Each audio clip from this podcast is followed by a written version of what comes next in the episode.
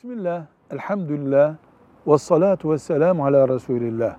Üzücü, düşündürücü ve aynı zamanda geleceğimiz açısından esef verici bir soru var. Yakınım zina ediyor, biliyorum. Bunu ihbar edeyim mi? Veya ailesini bilgilendireyim mi? soruluyor. Bir kere şunu unutmuyoruz. Zina Allah'ın en büyük haramlarından bir tanesidir. Ancak bir kişinin, iki kişinin, üç kişinin zina ederken gördük demesi o zina ettiği söylenen kişinin itiraf etmesi olmadıkça zinayı tescillemez.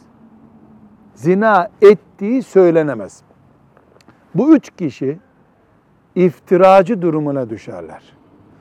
Zina suçu için dört Müslümanın yüzde yüz zinayı gördüklerine dair şahitlik yapmaları lazım.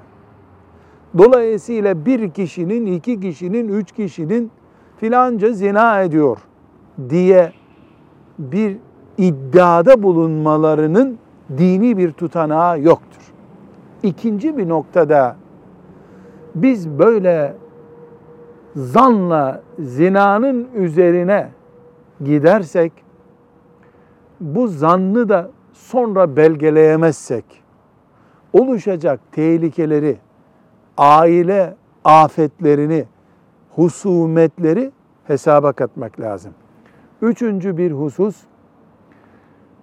verilebilecek ceza nedir? Şu anda şeriatımız uygulanmıyor. Ne ceza verilecek? Sadece o kişiye aile tacizi yapılacak, baskı yapılacak ama buna İslami bir ceza verilemeyecek. Bunun yerine böyle bir kabahati işleyen, rezilliğe bulaştığını gören birisi bu muhakkak zinadır.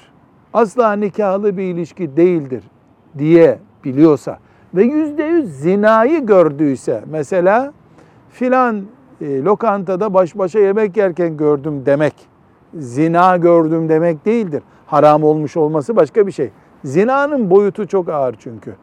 Bunu yayıp da düzeltilmesi mümkün olmaz hale getirmektense o kişiyle görüşüp ona nehyanil münker yapıp Allah'tan korkmasını, iffetini korumasını tavsiye etmesini daha yararlı buluruz.